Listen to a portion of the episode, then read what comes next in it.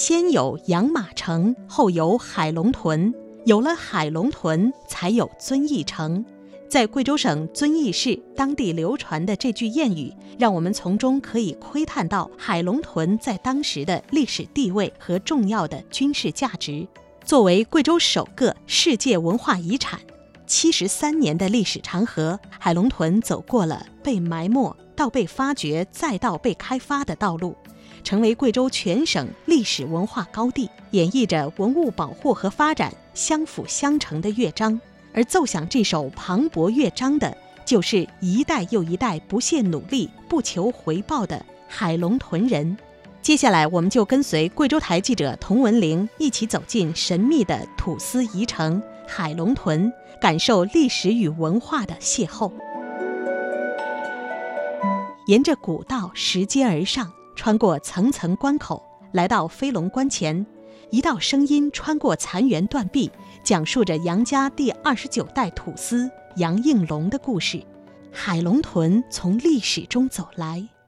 这个关口呢叫飞龙关，所谓飞龙关两层含义。第一个，这个地形是海龙屯的一个龙头，它建在龙头。讲述的老人叫刘远光，今年七十四岁，土生土长的海龙屯人。海龙屯是一处宋明时期的土司城堡遗址。史料记载，海龙屯始建于宋宝佑五年，曾是杨氏土司的战时军事中心，毁弃于震惊朝野的播州之役战火中。而在这漫长的七百多年历史之中，也有刘远光和海龙屯七十四年的邂逅。从小就生长在海龙屯铜柱关以内，这些关口，铜柱关、飞龙关。石柴河，我们都要经过。上世纪五十年代，刘远光家里在海龙屯上大面积开垦土地，种玉米、水稻，维持生活。海龙屯对于刘远光而言，就是全家赖以生活的一个地方。我们海龙屯村都是以农业生产为主要的生活来源，能够吃饱就满意了。年年都要烧山，放火烧山，让海龙屯的植被遭到破坏。更让人触目惊心的是，海龙屯上大量文物被丢弃。谈及当时的情景，刘远光坦言自己是参与者。当时挖到有龙头，玩个两天就把它扔掉了。挖掘了一副青花瓷碗，你抢一个，我抢一个，每家就拿给小孩吃饭呢。一九七零年，刘远光离开海龙屯入伍当兵，走南闯北的六年时间里，他到过很多地方，看到很多历史遗迹。对于海龙屯的感情也在变化。海龙屯呢，其实应该保护起来，但是呢，怎么保护哈，我就不知道了。如何保护海龙屯？刘远光在苦苦思索。同一时间，在距离海龙屯几十公里的遵义县，一位中年人也在为寻找海龙屯不断努力。海龙屯呢，应当是古波州留下来一个军事城堡，因为荒废已久，知道的人已经不多了。作为历史文化古迹呢，一定要亲自找到这个地方。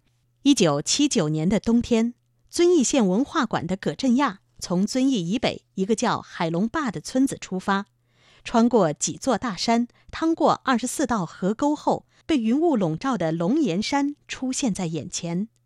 当晚，葛振亚借宿到刘远光家中，在昏暗的煤油灯下，听刘远光讲当地流传的杨应龙的故事。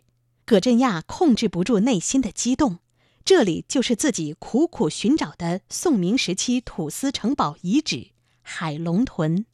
下了一夜的雪，第二天刘远光就给我带路往山上走，到了飞龙关那个地方，上面还刻了字。沿着这个城墙的方向往前走，就发现朝天关。虽然破败荒凉，但是能够看出它建筑的规模和气势。第一次找到了海龙屯了。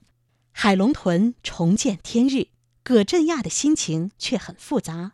战争的影响、人为的破坏以及自然的风化，海龙屯损毁程度可想而知。于是，葛振亚聘请刘远光为海龙屯文物义务监管员，两人合力保护海龙屯。刘远光，葛老师就正式发了一个文物管理员工作证给我，详尽的讲解了国家的文物管理保护的规定。后来呀，就是遵义县文物局在征收我收藏的文物的时候，他们都担了好几挑啊。岁月更迭，时间如梭。一九九九年，为了开发旅游资源，贵州省考古队对海龙屯展开第一次视觉。也就是在那一年，海龙屯通了路，通了电，上山的栈道基本铺好。过去依靠传统耕种的海龙屯人，也都纷纷转行做和旅游相关的行当。海龙屯逐渐揭开面纱，走进大众视野。海龙屯第一个旅游接待站，通过葛老师那儿借助旅游资源，刘远光开办了海龙屯第一家农家乐，并形成了海龙屯导游的雏形。靠山吃山，和海龙屯五十多年的相依相伴。刘远光已经把海龙屯当做生命的一部分。接待站呢，叫杨志接待站。我原来是为了保护杨家的历史，现在呢，杨家历史又给我提供了吃饭穿衣的机会。我和杨家是唇齿相依。刘远光的儿子刘聚才大学毕业后，成为海龙屯的一名讲解员。在给游客讲解的过程中，他发现。过去对海龙屯大肆破坏的当地村民，依靠旅游过上了好日子之后，反过来更加注重了对海龙屯的保护。他们思维观念也转变了，所有的村民慢慢的见识到海龙屯可以依托它来生活生存的时候，它的价值越来越重要。二零一二年四月。为配合海龙屯申遗，以李飞为队长的贵州省考古队作为先遣部队驻扎在海龙屯，正式拉开了海龙屯土司考古的序幕。从二零一二年开始到二零一五年七月四号在德国波恩开的遗产大会，我们只用了这三年，创造了一个时间的奇迹。三年时间，考古队在海龙屯发掘了数以万计的文物，新老王宫、采石场等多个遗址重见天日。这些宝贵的发现为海龙屯成功申报世界文化遗产奠定了坚实而不可或缺的基础。